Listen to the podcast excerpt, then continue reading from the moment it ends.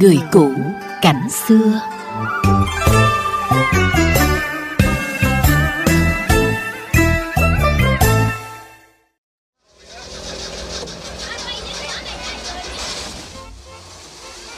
Nhắc đến xe đò của những buổi đầu khi phương tiện này được đưa vào khai thác, có lẽ với nhiều người sẽ chẳng thể nào quên được mùi đặc trưng trên những chuyến xe thuộc hàng 1900 hồi đó.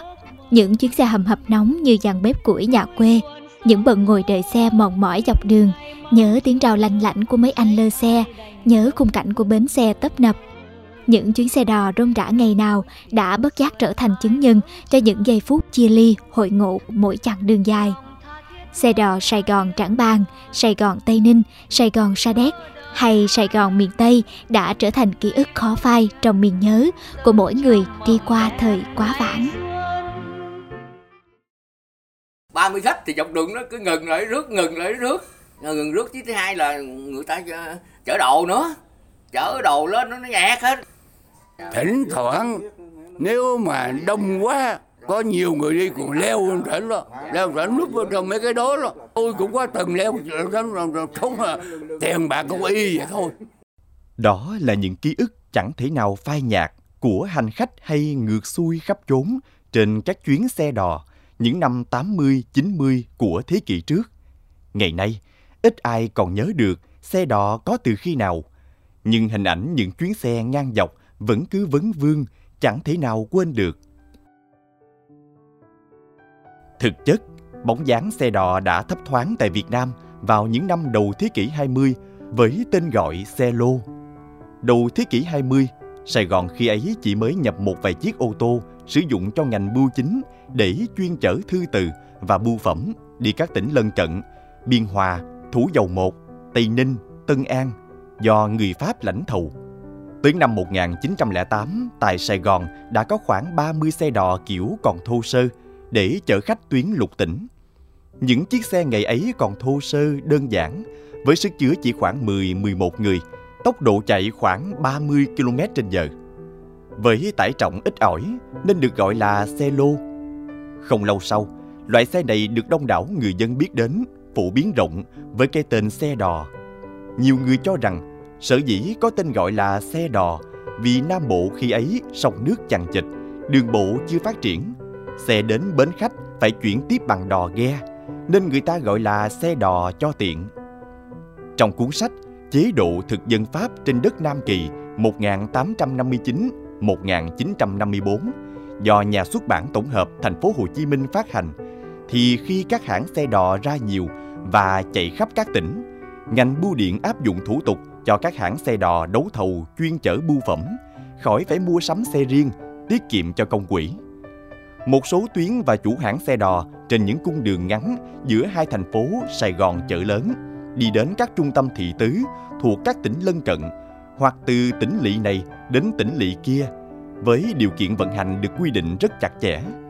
Các xưởng sản xuất xe đò trong nước cũng dần hình thành trong thời kỳ này. Ông Trần Ngọc Hiếu, 67 tuổi, quê Long An, từng là thợ sơn vẽ tại một xưởng sản xuất xe đò hồi ấy, kể lại thì cái xưởng nói chung thì cái xưởng ờ, thưa bây giờ cái đất bề ngang nó cũng rộng nó khoảng hai chục mét sâu vô cũng khoảng à, bốn ba bốn chục mét. Thì nó đóng xe đò đóng xe đò thì cũng biết hồi xưa xe đò Việt Nam Việt Nam mình á cho nhập cái taxi thôi tức là phần dưới phần dưới của chiếc xe gồm có máy à, taxi. Còn cái Việt Nam mình á, thì thợ đóng cái khung tức là cái thùng xe. À, cái thợ hồi xưa làm à, làm thủ công cực lắm á là họ uống sắt chữ U để mà làm cái khung vòng cung cái chiếc xe. Rồi phía trong cái khung đó là họ cặp cây sao cây sến. Cặp với cây sắt, bởi vì cái thường xe đò hồi xưa nó chắc lắm, nó chở trên mui cái chừng khoảng vài tấn. Thời kỳ đầu, xe đò do người Pháp làm chủ, toàn là loại xe nhỏ chở khách chừng hơn 20 người.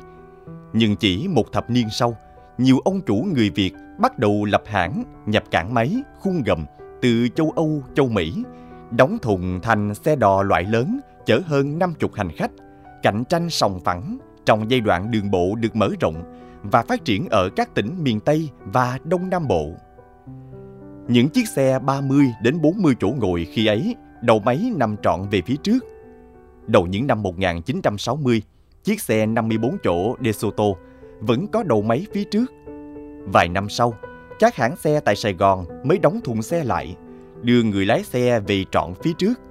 Nhờ vậy mà người lái dễ canh, dễ lái hơn. In sâu đậm trong tâm trí người dân khi ấy là những chiếc xe đò với cái tên thuần Việt như Thuận Thành, Đại Nam hay Quang Minh. Nhưng kèm theo đó là tên các hãng phụ tùng lớn như DeSoto, Renault, được đặt nổi bật ngay đầu xe. Tại hàng loạt bến xe, xưởng xe đều có những chiếc xe đò nhiều màu sắc sặc sỡ và trên xe là những dòng chữ khác nhau được sơn vẽ đặc sắc tỉ mẩn. Ông Trần Ngọc Hiếu nhớ lại.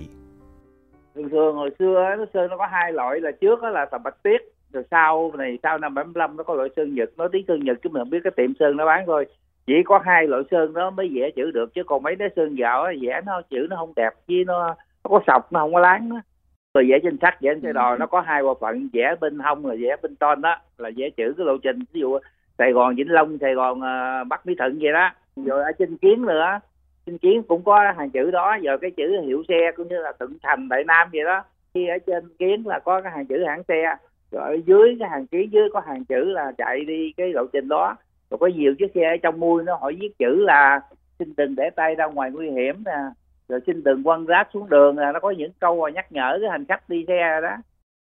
Những chiếc xe đò buổi đầu hầu hết đều đã hoạt động từ trước năm 1975, có tuổi ít nhất cũng 20 đến 40 năm và cũ nát.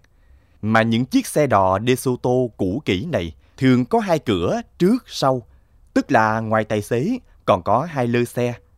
Ngoài việc hỗ trợ tài xế, lơ xe còn có nhiệm vụ hô rõ điểm đến để mời chào khách dọc đường. Ví dụ như, ai Mỹ Tho, Mỹ Thuận, Hậu Giang lên xe. Chữ lơ xe đò là từ tiếng Pháp controller, có nghĩa là người soát vé mà ra. Lựa chọn lơ cũng phải là người nhanh nhẹn để lúc nào cũng có thể leo lên mui xe, lên hàng xuống hàng. Ông Lê Văn Tính, người đã làm lơ xe đò từ sau năm 1975, nhớ lại. Giờ chạy xe tài xế, tôi đi lơi với ổng. Ờ, mình ờ, như bữa nay đổ dầu ờ, chiều đổ rồi mai bắt đầu bắt đầu sửa soạn xong tôi hết chơi rồi mà vô bến rồi chạy. Xe hư mấy lặt vặt mình sửa được, chứ xe hư lớn mình, mà sửa đâu được. Có ba ga để trên, cái đầu lên đứng ngay cửa không cái đưa đồ đồ anh mua buộc lại rồi chạy. Mình bờ ghế, bình hai ghế, năm ba khách, năm chục khách, lên lên năm năm khách nữa à, không ai được ghế nào ngồi sắp mình lên sắp ghế thôi Ông Tính cho biết thêm, xa cảng miền Tây là bến tập trung các xe đò về các tỉnh đồng bằng sông Cửu Long. Bên cạnh đó lại có bến xe chợ lớn đi về Cần Duộc, Gò Công, Lý Nhân. Về sau, bến xe chợ lớn gộp lại với xa cảng miền Tây, mở rộng thành bến xe miền Tây như bây giờ. Vào những năm 1980, do tình trạng thiếu xăng dầu trầm trọng, nên loại xe cũ rất phổ biến trước 1975 như Renault Gillette 1400 của Pháp, xe Dodge gác máy DeSoto, xe GMC đã được chế lại để chuyển sang chạy bằng than. Từ đó, phía sau những chiếc xe này có thêm một bộ phận phụ trợ với buồng đốt phía dưới và than nằm phía trên tự rơi vào buồng.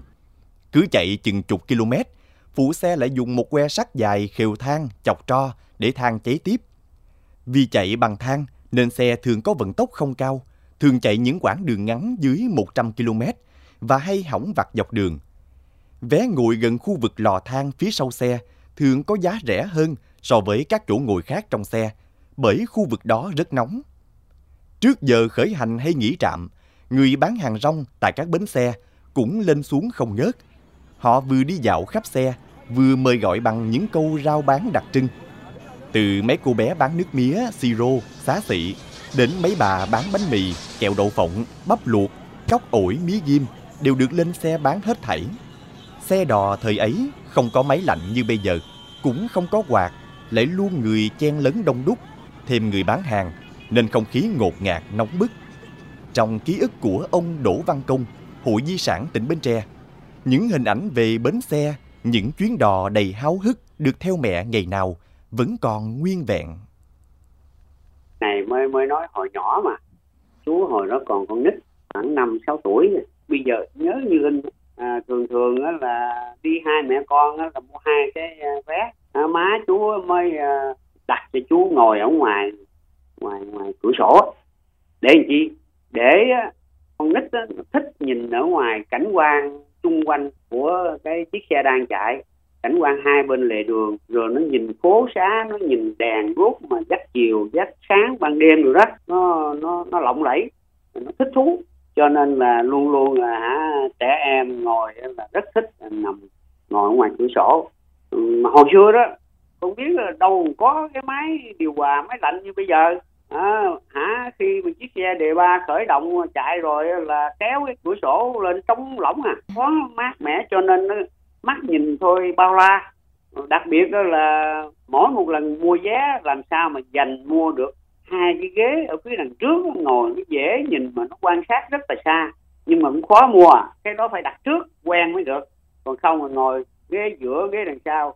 Rồi đặc biệt nữa, nếu mà trễ cái chuyến xe, trễ cái lúc bán vé của cái chuyến xe đó là phải ngồi ghế súp. Ghế súp là ngồi ghế super là là là ngồi cái ghế như bây giờ ghế ghế, ghế đẩu ngồi ghế phụ đó cái super là ngồi ghế phụ đó ngồi dưới thì thôi không có thấy gì hết người nhưng mà cũng năm ba người ngồi cái ghế súp thôi chứ không được ngồi nhiều nó chật Vận tải hành khách ngày nay phát triển, nhiều phương tiện giao thông hiện đại xuất hiện. Xe đò, xe khách cũng được cải tiến tốt hơn. Nhưng ký ức về những chuyến xe đò xưa vẫn mãi là một thước phim tua chậm trong miền nhớ của những ai đi qua thời quá vãng. Để rồi bất chợt một lúc nào đó, nhắc về chuyện ngày xưa, người ta lại nhớ về những chuyến xe đò buổi đầu dọc ngang tứ xứ. trên chuyến xe đò xuôi về miền tây chiều nay ai khéo sắp bài anh ngồi cạnh em về thương mùi hương quá bưởi trên tóc nhẹ đưa qua gió ô kia cho lòng anh ngất ngây